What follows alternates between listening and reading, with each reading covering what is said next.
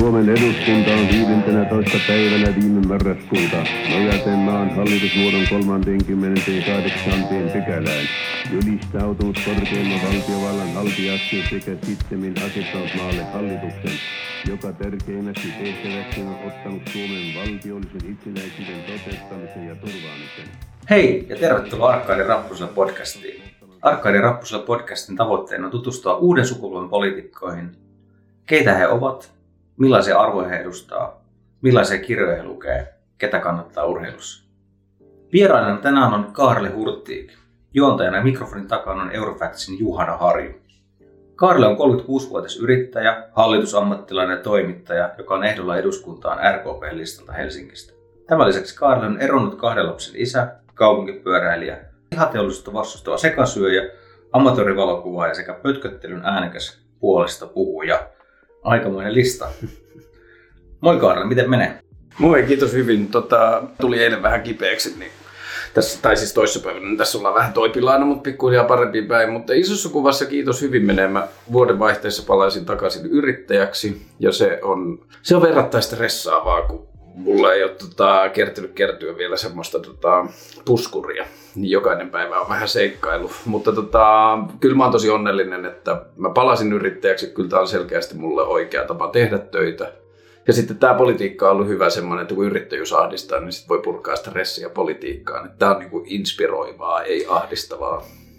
Yeah. Moni on kyllä sanonut, että vaalien alusaika on aika stressaavaa. Että ehkä sulla on harvinainen tapa käsitellä stressiä? Mä itse asiassa just eilen puhuin tästä ystävän kanssa, joka mietti sitä, että johtuuko se siitä, että mä suhtaudun stressiin eri lailla vai siitä, että mä suhtaudun politiikkaan eri lailla. Mm. Mä en täysin osaa sanoa, että kumpi se on. Mutta kyllä mä huomaan, että niitä mä innoissaan siitä, että tämä politiikka on äärimmäisen vaikea ongelma ja mä oon aina tykännyt ongelmanratkaisusta, niin tämä on, niinku siis tää on kivaa. Et ihan sama miten käy, niin tämä on seikkailu joka tapauksessa. Seikkailu ongelma. Mielenkiintoinen politiikan määritelmä. Miten muuta? Voitko kertoa lyhyesti itsestäsi ja taustasta? Missä kasvoit ja kävit koulua ja, ja millainen perhe sulla oli? Kuulin, että sulla on ollut 11 sisarusta. Onko tämä totta? Tämä on totta. Mä tuun Torniosta, Pohjois-Suomesta, vanholliselle stadiolaisesta perheestä ja mä oon kolmanneksi vanhin lapsi. Ja tämä vuosi on vedenjakaja. Nyt mä oon asunut puolet elämästäni etelä, tai niin kuin yli puolet elämästäni Etelä-Suomessa ja alle puolet nyt Pohjois-Suomessa. Mun vanhemmat asuu edelleen siellä ja käyn siellä tasaisesti. Mutta tota, mä kävin Torniossa lukion loppuun asti. Mä kesken lukion jo ajauduin tänne Helsinkiin Satama Interactivelle 2000-2001 töihin. Ja tota, pidin niin kuin välivuoden lukiosta ja kunnes palasin takaisin vielä kerran Tornion kirjoittamaan ylioppilaaksi. Sen jälkeen mä oon asunut sitten täällä ja tota, 2004-2006 mä opiskelin taideteollisessa korkeakoulussa graafista suunnittelua, mutta kolmannen vuoden alussa mulle tarjottiin siihen aikaan silleen niin kuin unelmaduunia. Mä olin, oli tota, Trendin semmoinen veli, velimiesten lehti, semmoinen sisarlehti, ei ylähyllymiesten lehti, vaan tämmöinen suomalainen yritys näistä niin kuin jalkapalloautoja ja liikuntavinkkejä lehdistä. Niin mä olin siinä ADna puolitoista vuotta ja siinä aikana tajusin, että tota, että varsinaisesti se graafinen suunnittelu ei ole se, mitä mä haluan eläkseni tehdä, vaan sen taustalla oleva ongelmanratkaisu. Ja siitä sitten, oikeastaan siitä lähtien mä oon niinku tutkinut sitä, mikä mä olisin ammatiltani, enkä mä oon vieläkään löytänyt sitä. Ja se on niinku vähän haastavaa. Oliko tämä sitten se väylä yrittäjyyteen, tämä lehti? Öö, sen jälkeen mä olin, niin kuin se lehti mukaan lukien, niin oli kuusi vuotta ja viisi työpaikkaa. Et mä hain paikkaa, niin mä kävin digitoimistoissa ja mobiilitoimistoissa ja tapahtumatuotantotoimistoissa ja siinä oli muutamia eri työpaikkoja, kunnes viimeisestä sitten tota, siellä loppu rahat ja mä sain potkut ja mä oon kutsunut niitä onnenpotkuiksi sen jälkeen, koska se oli niin kuin se inspiraatio sitten yrittäjyyteen. Ja yrittäjänä mä oon nyt ollut semmoinen kahdeksisen vuotta suunnilleen. Ja opintoihin ei ole tarvinnut palata Ei, joo, koskaan ei ole kysytty papereita, koskaan ei ole kysytty akateemista niin kuin taustaa. Viime vuonna vai toissa vuonna, kun mä halusin kokeilla työntekoa jollekin muulle, niin mä hain myös Aalto-yliopistosta yhtä viestiä paikkaa, niin siellä mua ei pyydetty edes haastattelua, ja mä luulen, että se on johtunut siitä, että mulla ei ollut papereita. Että se on ehkä ainoa tähän mennessä, missä se on tullut vastaan. Kyllä mä aika rohkeasti sanon sitä myös nuorille, että jos on intohimo, niin ei välttämättä tarvitse koulutusta. Että se, että jos pääsee tekemään, niin se voi olla paras koulu. Olet puhunut paljon ongelmanratkaisusta ja myös liittänyt sen politiikkaan. Mm, miten päät lähteä mukaan näihin vaaleihin ja, ja ylipäätään politiikkaan? Mikä tässä kiinnostaa? No se varmaan pääajatus politiikkaan lähtemisessä oli se, että musta tuntuu, että mä en jotenkin olisi pystynyt elämään levollisesti itseni kanssa, jos mä en olisi yrittänyt. Että mä, niin kuin ongelmanratkaisu, se varmaan periytyy isältä. Mun isä on ollut aina tosi nokkela ja fiksu ihminen, joka on kiinnostunut ongelmanratkaisusta ja se ehkä sitten tartutti se jotenkin muhun. Ja sitten mä työni kautta pääsin ratkomaan ongelmia vuosia ja sitten mä aloin kiinnostumaan koko ajan isommista ja isommista ongelmista ja sitten mä jossain vaiheessa havahduin, että miksi meidän yhteiskunta on sellainen niin kuin se on, että ihmiset, joita mä tapaan missä tahansa niin kuin väestön osassa tai ammatissa tai paikassa, niin musta ihmiset on niin kuin järkiään kivoja ja hyväntahtoisia, mm. mutta sitten meidän kulttuuri ei tunnu olevan sitä ja kulttuuri tuntuu perustuvan semmoisen niin epäilykseen ja tietyllä tavalla varautumiseen kusipäihin ja niin edelleen. Ja sitten mä rupesin miettimään, että mistä se johtuu, ja mä ahdistuin siitä, että se luultavasti johtuu siitä, että meidän poliittinen järjestelmä perustuu kilpailulle, että se on niin joukkueet, jääkiekkojoukkueet, jotka kilpailevat keskenään siitä, että kuka taklaa koviten ja ottaa irtopisteitä siitä, että se on sanonut rumasti jostain toisesta ja niin edelleen.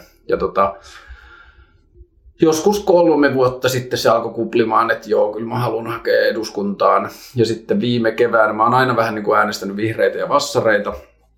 Ja viime kesänä mä kävin vihreillä ehdokashaastattelussa ja mä oon mä en, mulle ei oikein ikinä selvinnyt mitään, mutta mä oon luultavasti sanonut jotain väärää siellä haastattelussa, että mä en päässyt edes listalle, jolta seuraava, niin kuin, seuraava konklaavi oli sitten ehdottamassa listalta seuraavia eteenpäin, niin mä en päässyt edes siihen listalle. Ja sitten mä kerkesin vähän turhautua ja panikoitua, että mitä mä sitten teet, jos mä pääsen edes ehdolle, että, että mitä sen jälkeen. Ja sitten toi RKP löytyi, yhden RKPn kansanedustajan puoliso on mun vanha tuttu ja se näki Facebookista, kun mä purin turhautumistani siihen, että mitäs mä sitten teen, jos mä pääsen edes yrittämään. Ja sitten mä kävin tuolla eduskunnassa yhden tota RKP-kansanedustajan juttu sille ja se esitti mua tuonne Helsingin piiriin. Ja se on ollut kyllä tosi freesiä sen RKPn kanssa se, että mä en ole ruotsinkielinen, mä en juuri mm. edes puhu ruotsia. Se oli hauskaa, kun oli RKP joku puolue tapa tai toinen puolitilaisuus, niin ne sähköpostissa ilmoitti, että voimme tarvittaessa hankkia sulle tulkin,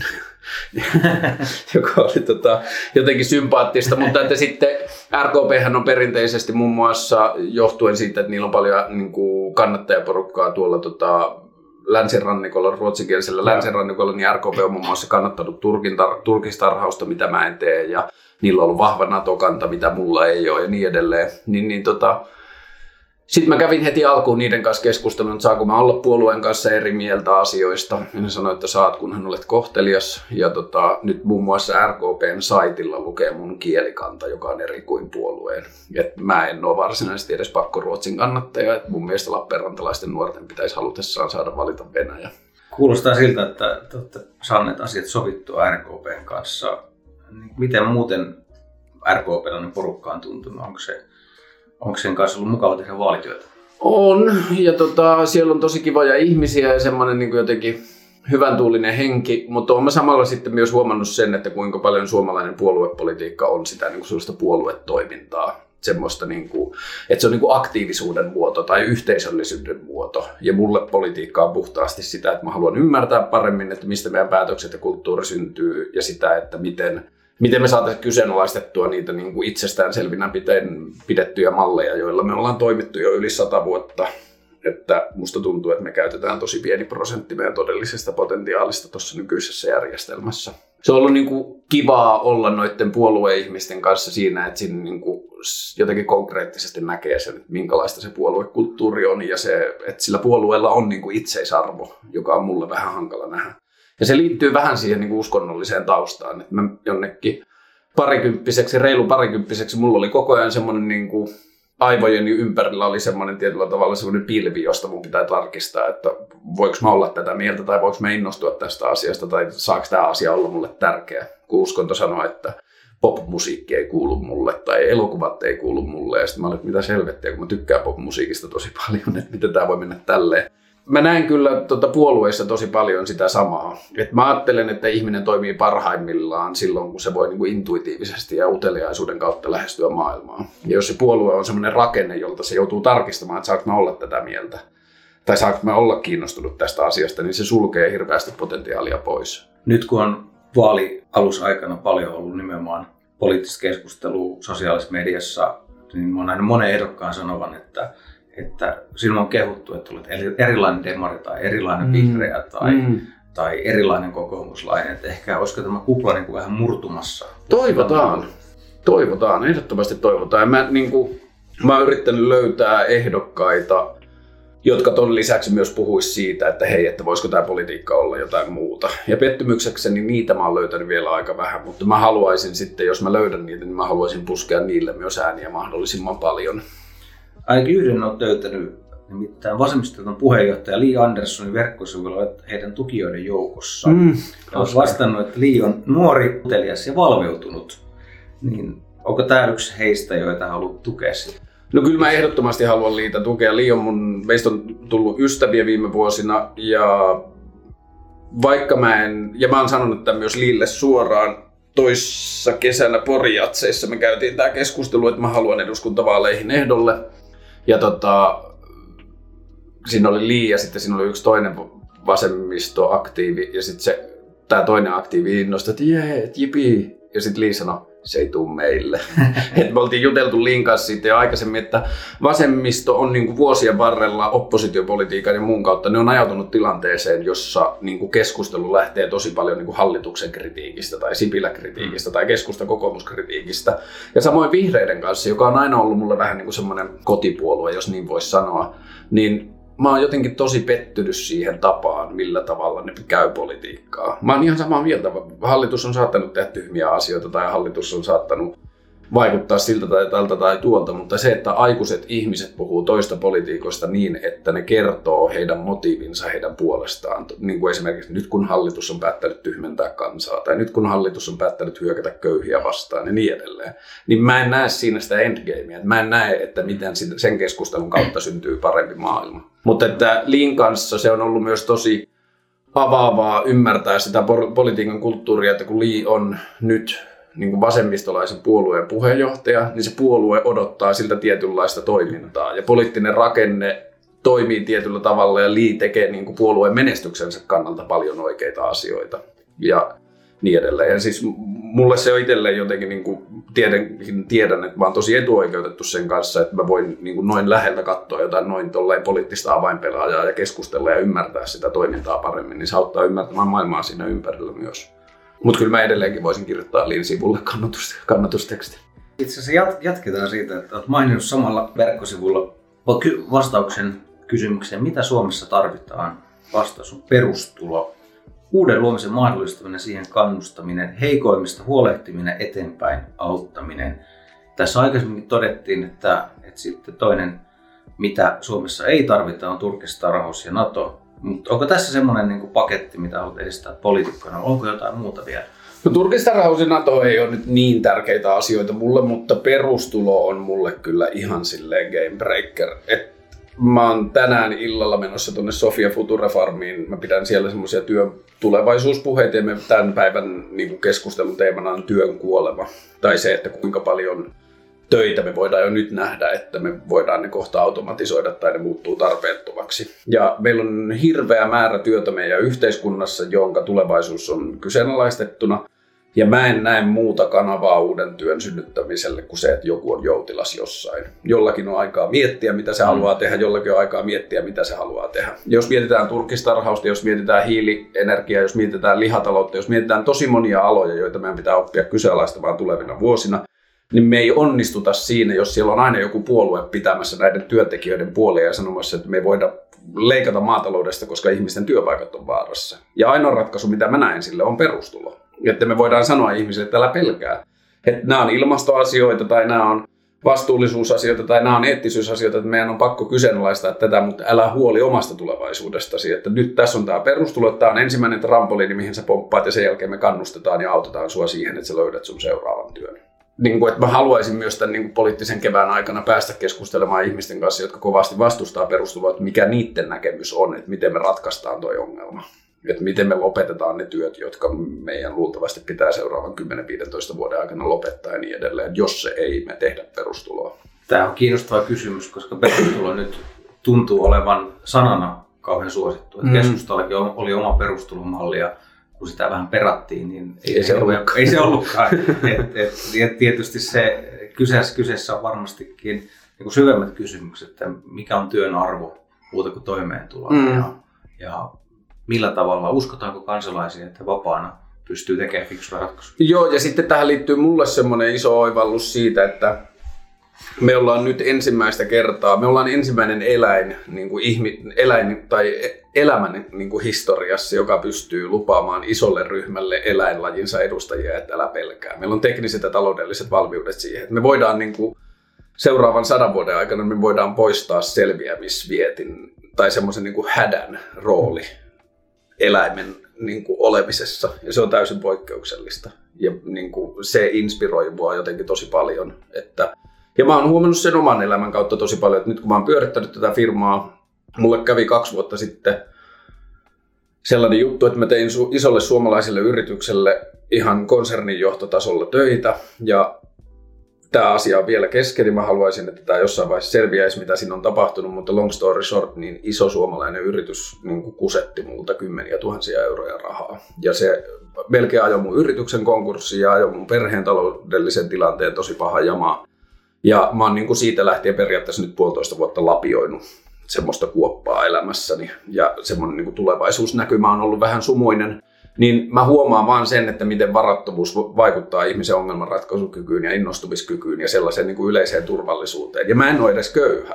Mä omistan ex-vaimoni kanssa Vantaalla kalliin puutalon, josta mä ehkä joskus saan rahat ja niin edelleen. Mulla on vaan varattomuus, mä en ole edes köyhä kun sitten ajattelee ihmistä, jolla ei ole sitä mitään turvaverkkoa siellä takana, niin kuinka paljon se vaikuttaa sen ihmisen toimeliaisuuteen tai toimintakykyyn. Ja sitten vielä, jos ajatellaan meidän järjestelmiä, sosiaaliturvan järjestelmiä ja rakenteita. Mä yritin eilen perustaa itselleni ton tota, mm, kannatusyhdistyksen patentti- ja rekisterihallituksen sivuilla. Niin se oli tehty tableilla, jota mä oon nähnyt viimeksi käytettävän joskus 97 tai 98 internetissä. Et meidän niin kuin digitaaliset järjestelmät yhteiskunnassa on täysin kesken niin se, että köyhä ihminen tai vaikeassa taloudellisessa tilanteessa oleva ihminen sen lisäksi, että se joutuu pelkäämään toimeentuloa, niin se joutuu vielä niin kuin taistelemaan epätoimivia koneistoja vastaan. Ja perustulohan poistaa tätä kaikkea valtavan määrän.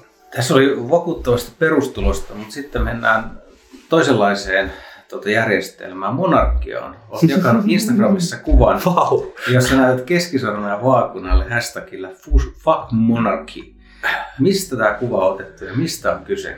Se on yksi niin kuin jännittävimmistä hetkistä, joka mulla on ollut pitkä aikaa. Mä olin viime kesänä Ruotsissa jollakin reissulla, vaan keväällä. Ja sitten mä kävelin presidentti tai kuninkaanlinnaa ohi. Ja sitten mä olin silleen, että totta kai joku pitää ottaa fuck monarkikuva. Ja sitten tota, siinä oli vieressä vartijan koppi, joka katsoi mua kiinnostuneena, kun mä kaivelin kameraa ja muuta. Ja sitten mulla oli olo kuin pikkupojalla, kun mä kaivoin sitä kameraa, otin sen kuvan. Mutta siis me kyseenalaistetaan sitä ihmeellisen vähän, että meillä on vielä länsimaisia valtioita, joissa tiettyyn perheeseen syntymällä ihminen omaa niin kuin valtion tasolla valtaa ja niin kuin omaisuutta valtavia määriä. Ja se, se tuntuu, että se on niin kuin, mun on hankala ymmärtää, että miten me edelleen pyöritetään monarkiaa.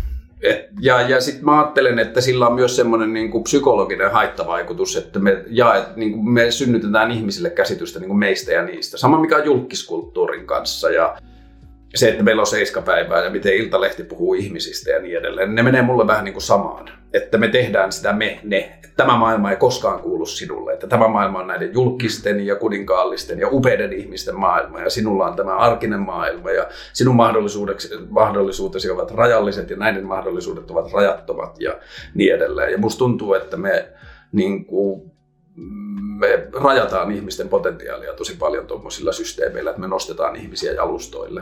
Suomessahan on tämän monarkian harrastajia, jotka tilaa näitä, näitä juorulehtiä mutta se, se jännittää ristiäisiä. Jännittää ristiäisiä. Se ehkä teki meille voi olla erilaista, kun me ei olla kasvettu. Niin, me voidaan katsoa sitä semmoisen niin obskuurina asiana no. jossain. Mutta et silti, että Englanti ja Ruotsi ja niin kuin siis upeita maita edelleen ylläpitää tuommoista järjestelmää, niin se tuntuu musta tosi tosi hurjalta. Olet kertonut sun ehdokasesittelyvideossa, että meidän politiikasta puuttuu tosi paljon keskustelua siitä, mitä politiikan pitäisi olla ja varsinkin siitä, mitä se voisi olla. Ja mainitsit äsken tästä puoluetoiminnasta, että siinä on, siinä on jotain tämmöistä äh, niin kuin jopa uskonlahkomaista mm. virettä. Onko politiikka rikki? Mitä, mitä se voisi olla, jos, jos mä niin kuin aloitettaisiin puhtaalta pöydältä? No tämä on niinku mulle semmoinen tosi tosi tärkeä asia, johon mä oon käyttänyt viimeiset... Mä aloitin joskus kolme, neljä vuotta sitten semmoisen projektin, se pötköttely tuli mainituksi siellä RKP tota, tiedotteessakin, mutta pötköttely on ollut mulle niinku semmoinen valtava voimavara ja työkalu viime vuosina, että mä oon raivannut itselleni tilaa olla jouten. Ja viime vuosina mä oon käyttänyt sitä joutenolon aikaa tosi paljon siihen, että mä aloitin niinku nollista että nyt tulisi apokalypsi ja maailman kaikki olemassa olevat järjestelmät tuhoutuisi, meidän pitäisi rakentaa kaikki alusta, niin minkälainen olisi täydellinen demokratia. Ja Tämä on niin kuin kaksipiippunen juttu, kun toisaalta mä toivoisin, että meillä olisi vaan politiikassa ihmisiä, jotka, tai oikeastaan kolmepiippunen juttu, että meillä olisi ihmisiä, jotka sanoo, että onko tämä meidän nykyinen järjestelmä paras, jotka esittää vaan sitä kysymystä. Sitten meillä pitäisi olla ihmisiä, jotka sanoo, että voisiko tämä olla jotain muuta. Ja sitten meillä pitäisi olla vielä niitä ihmisiä, jotka sanoo, että hei, tämä voisi olla parempi. Mä ajattelen olevani kaikkia niitä kolmea, mutta varsinkin se kolmas, että tämä voisi olla parempi, niin se on niin iso ja monimutkainen kokonaisuus. Että... Mutta että jos mä yritän lyhyesti selittää sitä, niin me ollaan synnytty, synnytetty meidän nykyinen demokraattinen järjestelmä 1906. Eli me ollaan eletty maailmassa, jossa fyysinen etäisyys on todellinen haaste. Asioiden niin kuin tiedon säilyttämisen, tiedon kuljettamisen ja tiedon jakamisen niin kuin ympärillä on ollut todellisia konkreettisia haasteita. Tieto on ollut paperia ja paperit on säilytetty puulaatikoissa ja niin edelleen, on ollut perusteltua, että me ollaan rakennettu järjestelmä, jossa me ollaan kerätty ihmisiä eri puolilta Suomea Arkadianmäelle keskustelemaan tärkeistä asioista. Ja tämä mallihan on jo 2000 vuotta sitten Kreikassa, niin kuin on ollut amfiteatteri ja niin edelleen. Mutta sen jälkeen me ollaan keksitty internet, me ollaan keksitty lohkoketjut, me ollaan keksitty avoimet tietokannat, me ollaan keksitty erilaisia keskustelumahdollisuuksia, me ollaan keksitty erilaisia järjestelmiä, joilla me voidaan löytää metadataa keskustelusta, me voidaan löytää ilmiöitä, me voidaan löytää innostusta, kaikkea sitä. Ja vielä 2019 niin me laimin lyödään joka päivä viiden miljoonan suomalaisen niin kuin kansanviisaus erilaisiin asioihin. Öö, toi rakennusalan käänteinen alvi, jos mä oon ymmärtänyt sen oikein, niin se on ollut yksittäinen ihminen, joka on saanut sen idean, että rakennusalan alvi voitaisiin tehdä näin, ja se on jaksanut puskea sitä. Se on jaksanut soittaa kansanedustajille, lähettää viestiä, että hei, tässä on tämmöinen idea, kunnes joku on innostunut sitten ja jaksanut esittää. Mutta ei meillä ole varaa jättää sitä vaan sen varaan, että joku jaksaa soittaa sata kertaa ja lähettää sata sähköpostia. Ja Mä en myöskään osta sitä ajatusta, että politiikko on yleisammatti, että ihminen, joka lähtee politiikkaan vaikka siksi, että se on huolissaan jonkun lähijokensa kalakannoista, päätyy päättämään kaikista asioista meillä on 200 ihmistä, jotka päättää, päättää kaikista asioista riippumatta siitä, mikä niiden syy on ollut, että ne lähtee eduskuntaan. Mun mielestä se, se tyyppi, joka halusi puolustaa sitä kalakantaa, mun mielestä sille pitäisi antaa valtavasti niin kuin valtaa siinä kalakanta-asiassa, mutta ei se välttämättä ole kenenkään etu, että se päättää myös kaikesta muusta.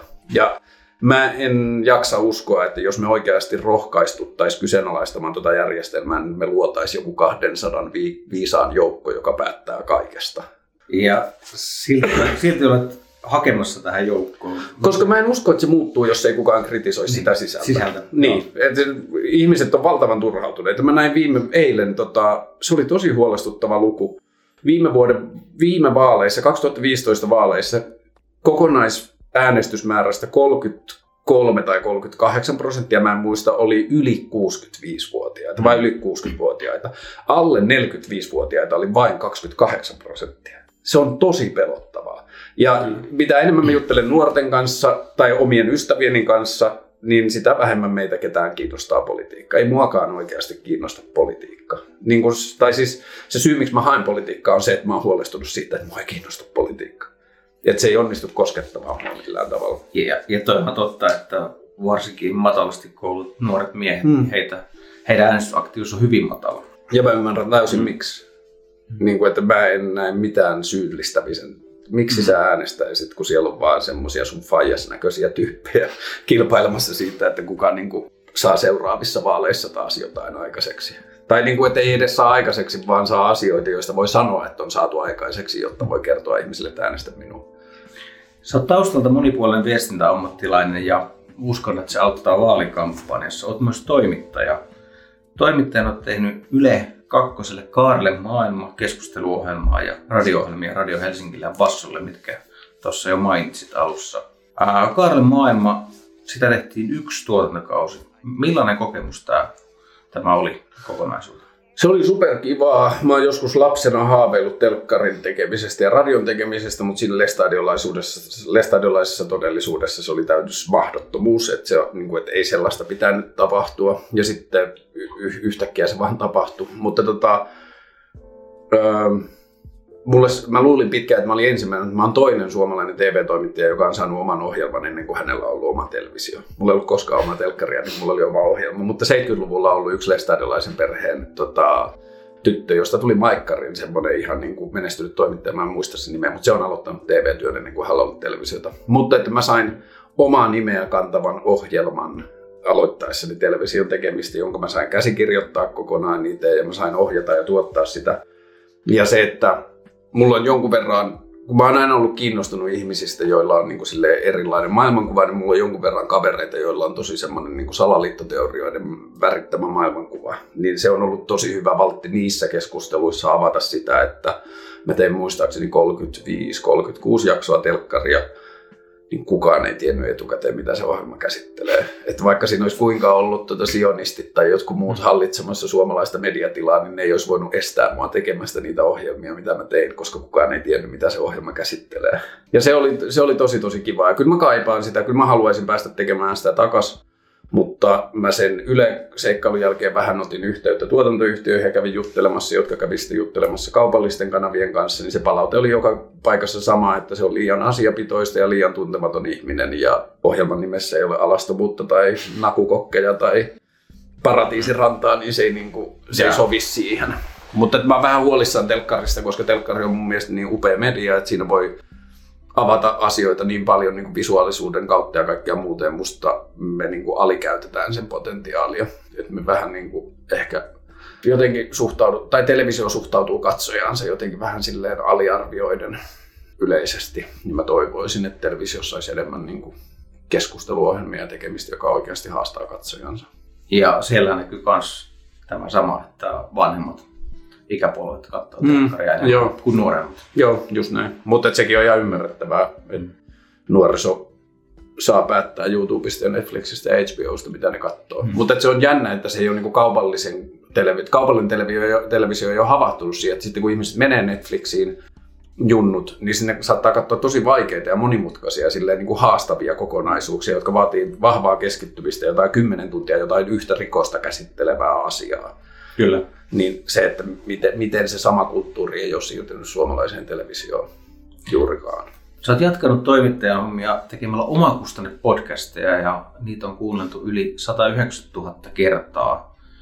Ja voi sanoa, että meillä on aika pitkä matka noihin lukuihin. Mikä, mikä on sun salaisuus? Miksi ihmisiä kiinnostaa se, mitä sinulla on sanottavaa? Öö, Siinä on varmaan muutamia. Yksi on tietenkin se, että radio- ja telkkarin kautta on ollut ihmisiä, jotka tietää, että mä teen jotain, niin ne on löytänyt niitä, että vaikka se on independent ja sitä ei ikinä mainostettu millään tavalla, niin ihmiset on jotenkin löytänyt sen äärelle.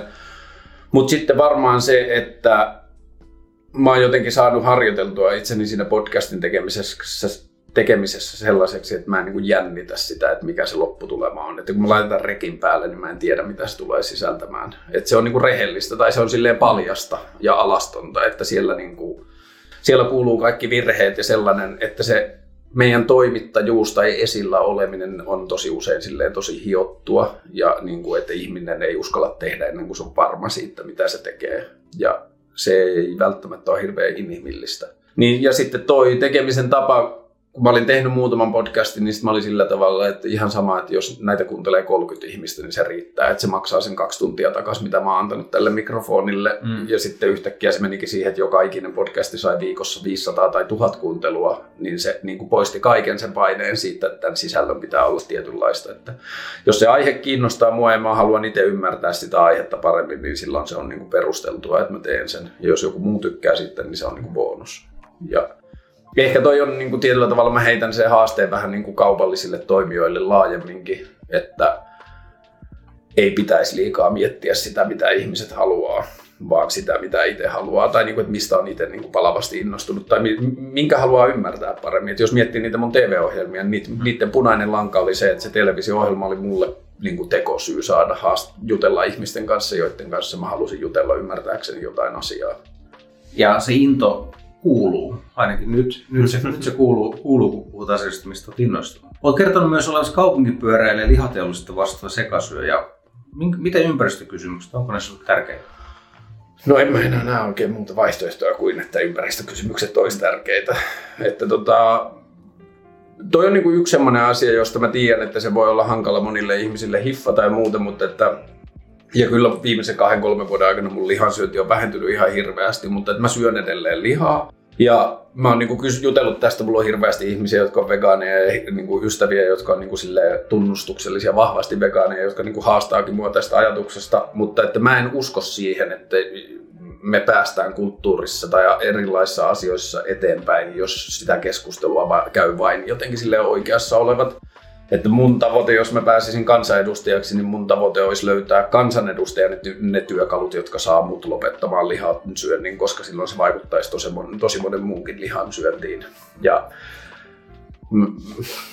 mä, mä oon niinku huolissaan siitä, että ilmastonmuutosasioissa esimerkiksi, niin lainausmerkeissä oikeamieliset ne ihmiset, jotka tuntuu olevan aidosti huolissaan, niin se ilmastonmuutoskin on vain yksi työväline lisää siihen poliittiseen riitelyyn. Että osoitetaan muita puolueita sormella, että noi on tehnyt vähemmän mm. ilmastonmuutoksen eteen, että jos me saataisiin päättää, niin me kiellettäisiin tämä, tämä ja tämä.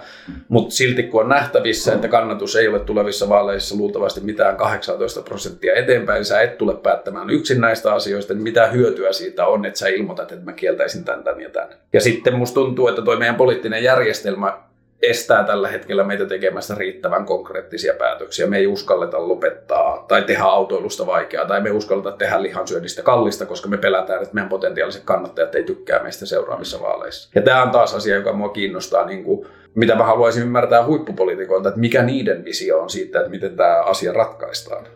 Että jos puolueet kerta toisensa jälkeen niin kokoomus tekee joku tienvarsijuliste, jossa ne ilmoittaa, että autot kuuluvat teille 2019 niin oikeasti, että onko tämä se keskustelun avaus.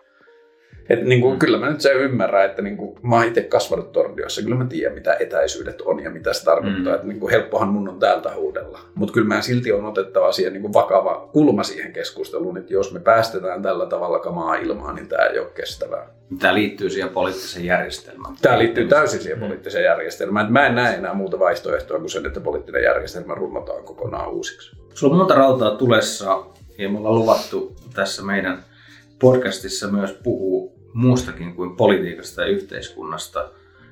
Onko esimerkiksi urheilu tai lukeminen sulle tärkeää?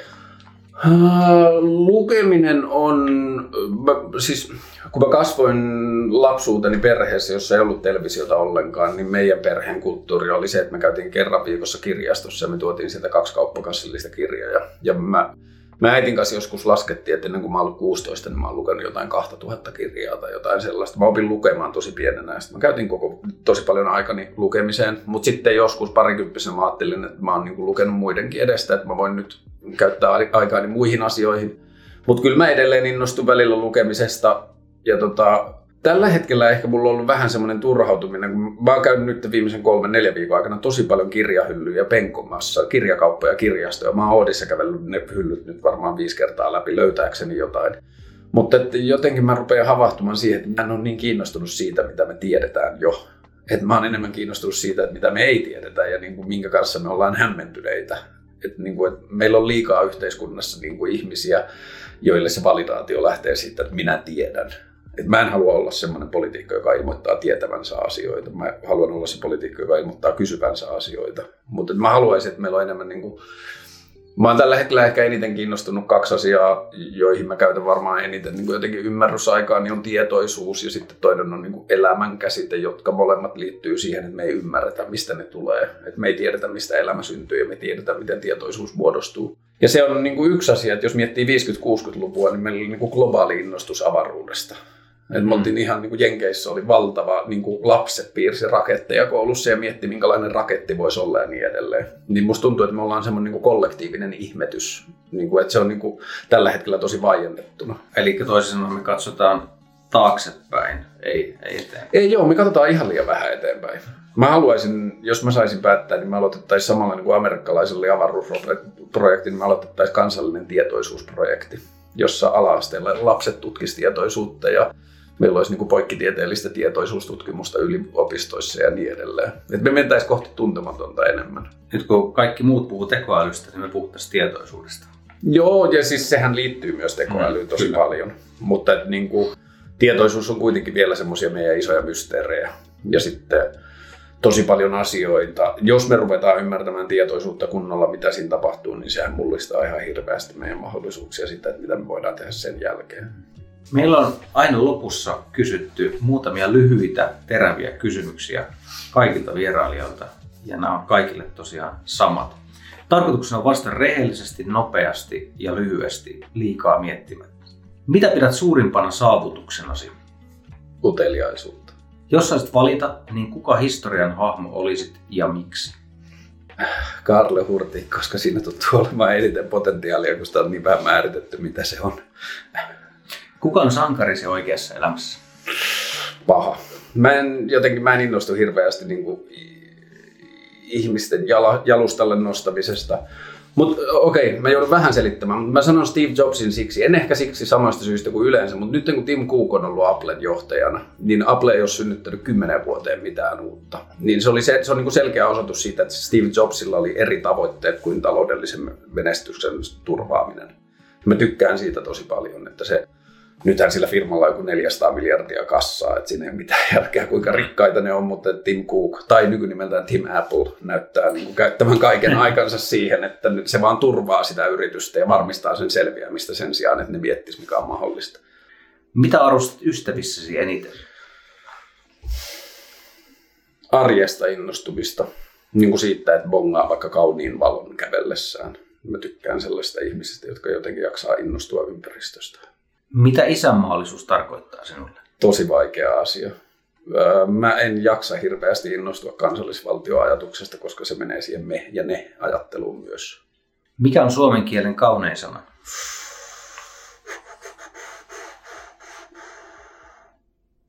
Hmm. Tosi paha. Alavilamailla Allafaar. Kiitoksia. Kiitos.